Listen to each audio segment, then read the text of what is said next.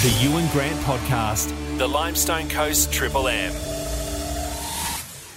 G'day, it's Ewan. Welcome to the Ewan Grant podcast, and welcome to everyone joining me on the listener app. Limestone Coasters, Barb Cernovskis from the Mount Gambier City Council is going to drop by, talk all about the Valley Lakes and what is taking place after the fire that took hold at the start of the year. We're also going to talk about Wulanda, the Convention and Recreation Centre, under construction at the moment. We'll have all the details for you in a moment. One of the other things I want to do, I want to catch up with an ex local to the Limestone Coast. She grew up here in Mount Gambier and across the region. She went and uh, ran away to the Defence Force, and let me tell you, she has done amazing things. I have got Air Vice Marshal Catherine Roberts joining me to talk all about her role in Space Command. But right now, let's get things underway. Barb Cernovskis joins me from the Mount Gambier City Council. Barb, good morning. Good morning, Ewan. How are you? I am fantastic. Now, Barb, first of all, we get to talk about Wulanda, and I am so excited. I watch the progress of the Wulanda building going up each and every week. It fascinates me. Mm, it is. It's uh, it's really exciting. It's really coming to life. Uh, I think I've said that every time I've come on, but it continues to do so. Um, a lot of uh, the areas are getting close to around 85% complete. Uh, if you go past at dawn or dusk and you'll see the lights on inside, it really is something special to um, to see. And uh, yeah, every time we go through and do a tour, there's more and more that's happening on the inside. So the um, the courts, the acoustic treatments have all gone up. We've got a lot of the AVs being installed. Uh, the plant and uh, mechanical equipment has all been installed. Uh, we've got tiles are going up. The painting's being done. We've got the aquatic area is nearing um, is getting a lot closer to completion. Uh, upstairs in the uh, in the multifunction room, uh, the operable walls being put in, the glazing's being put in, uh, the uh, the commercial kitchen. We've got a warm, warm, shell in the commercial kitchen and a bar upstairs. That's all coming to uh, to life. And we've got the youth area downstairs, which is almost complete. We've got the meeting rooms on the uh, northern uh, side of the building. They're all coming to completion. Uh, the gantry and everything's been put up in the western bank of courts, uh, and of course that's where uh, it's been designed to be able to host our uh, major events and um, you know music um, shows, expos, and the like. Mm. Um, it's just yeah, it's all really starting to to move along. Now, I've seen a whole lot of the time lapse photography that Council has done. It's fascinating to watch. Are we going to get to see more of what is going on inside the building as uh, the certain areas get completed? Uh, we are looking at how we can make the internals more visible um, and do some little virtual tours to really open it up for the community to see uh, what's happening inside. How cool is that? I cannot wait. Sort of watch this space sort of stuff. Very much so. Hmm. Now, Barb, what are the other things that's going on at the moment? Council, of course, are dealing with the Valley Lakes and the precinct after the fire uh, that mm. devastated the area at the start of the year. What's going on there? Yeah, this has been a fairly uh, gradual process, but we've had to stay focused on the risk that's associated with reopening the areas. Uh, but we've uh, had some engineering reports that have been able to guide the way that we have slowly reopened uh, areas for the public. We're at a point now where the blue gum areas, we're going to be tidying up some of the trails uh, and we should be able to open that area back up to the public uh, hopefully within about the next three to four weeks. Browns Lake, we're looking at being able to reopen that. We're just um, there's a small area that we need to still protect in case there is any rock falls, uh, and that will be um, uh, protected with some temporary fencing. Mm. And uh, so then, you know, the golf, disc golf uh, people will be able to get back in there, and it really will start to um, be almost back to normal, with the exception of the pine area behind Carinya Gardens and the trail from Centenary Tower down through to the base of the that is going to remain closed indefinitely. Uh, we've had another report has been, um, uh, well, another inspection, which has uh, given council a report to give us some guidance as to how to deal with those pines. And there's some stakeholder engagement we need to go through to be able to see what that maps out to be uh, over the coming, and some of it will be over a couple of years.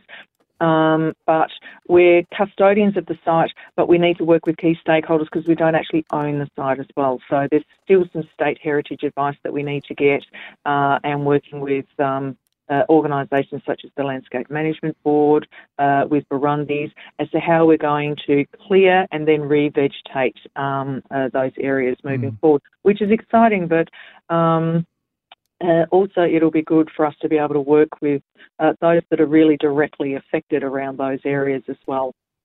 Barb, a case of watch this space once again, but work is going on to assure people that, Absolutely. that there, there are things that are taking place. Yeah, correct. That's Mm. exactly right. Barb, it's always fascinating to catch up. It's always wonderful to talk about Wulanda. Cannot wait to gossip more about what is going to be a fantastic centre for the entire Limestone Coast. Thanks for joining us this morning. Beautiful. Thanks a lot, Ewan. Take care. Now, Limestone Coasters, I have got a very special guest for you this morning, and I do mean a very special guest. And Limestone Coasters, it's a lady I reckon we were talking about about a year ago. The RAAF's Air Vice Marshal Catherine Roberts is the inaugural Defence Space Commander. She's also a self confessed science buff, which means that we're going to get along great. And she grew up here in the Limestone Coast. Air Vice Marshal Catherine Roberts, good morning. Hey, good morning, Ewan. How are you going down there in the Limestone Coast? It's Oh, it's, it's very chilly down here at the moment, Catherine, I can tell you. probably not as chilly as Canberra. Catherine, how long did you call the Limestone Coast home? well, certainly, um, my first two years I spent in Mount Gambier. I learnt to um, I learnt to swim there, and um, not in the Blue Lake. That would have been that would have been fascinating. But I learnt to swim. And, um, and I remember it vividly because um, my mother tells me stories all the time of, of climbing on the house roof in uh, East Lake Terrace, and from when I was a toddler. So um, apparently scaring the neighbours and my mother. I. I suspect. Catherine, what led you to the RAAF?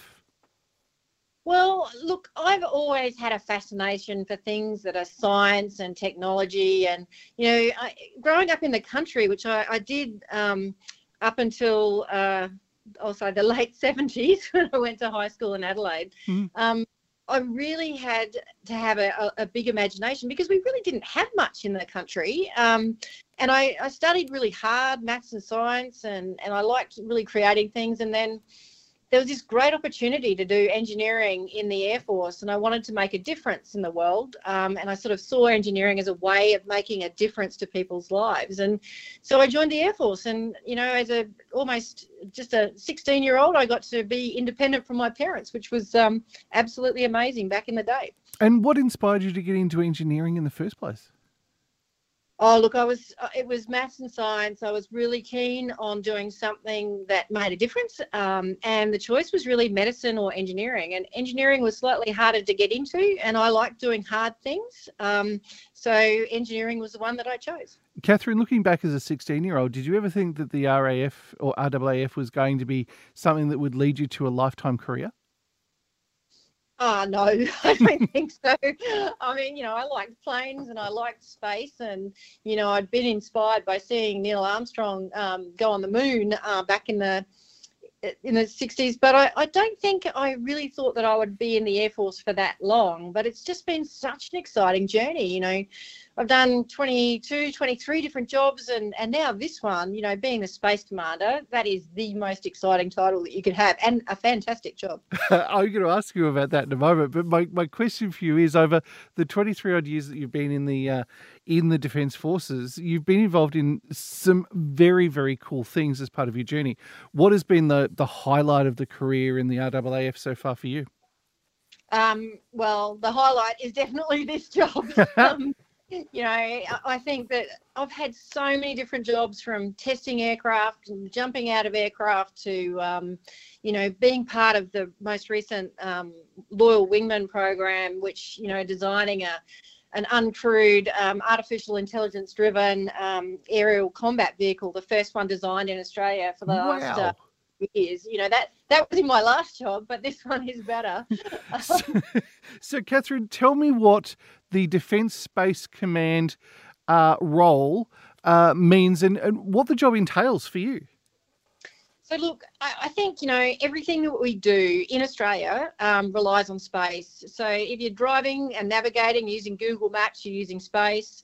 Uh, in remote areas of Australia, to get the NBN, we use access to SkyMuster, our financial systems using ATMs, and importantly too, we get our weather from space. So it's really important um, from an Australian perspective. And in the military, um, it's really critical to our operations on Earth, and, and we call it the ultimate high ground. So, Space Command being is so because space is so important to the military and to our day-to-day lives. We've set up Space Command within Defence, and we have Army, Navy, Air Force, Australian Public Service, and industry working together um, under an integrated headquarters within the Air Force.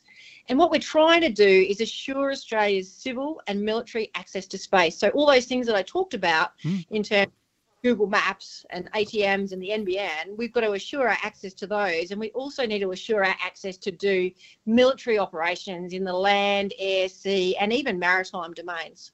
And Catherine, what what will it mean, I suppose, over maybe the next decade or even two or three decades? Because one presumes this area of Defence Space Command is only going to grow in purview. Yeah, look, it definitely is going to grow. And I think, you know, we're very much linked up with the Australian Space Agency, also, of course, housed in South Australia, mm-hmm. um, which is really looking at creating more than 20,000 jobs and increasing our GDP um, significantly with the increase in the space industry in Australia. So um, that's really important, I think, to be able to actually um, make sure that we can invest the $7 billion that's going to be invested in space by Defence over the next 10 years. So we're really going to grow our capabilities and we're going to grow our ability to be able to protect um, critical infrastructure that Australia relies on in space. Catherine, you've obviously had an incredible career, and it's a career that has opened so many doors and amazing opportunities for you. Um, you've come from the limestone coast. You've you've reached the heights in defence. What would you say to anyone who is looking at a uh, not only a science based career, but maybe a career in defence? Uh, what I would say is defence is just really exciting because you do different jobs every two to three years, and you get to play with some amazing tech. That's the part of it in me. But you know, it's it's just a, a great opportunity to be able to um, use the imagination that you have in any field. And space is a great example where I don't just need STEM people, I need every sort of person. Um, if you look at the longer term, when you're going further in the moon to Mars missions, you know, all of the arts areas come in, into play as well too, and psychologists and psychiatrists as as well as um, as people who who look after just the health and well-being of us all. So, um, geologists is another area where we're, we're, looking at, you know, things that are occurring on the moon and, and further in Mars. So, just about if you tell me any job that you want to do, that job will be available in space pretty much uh, into the future.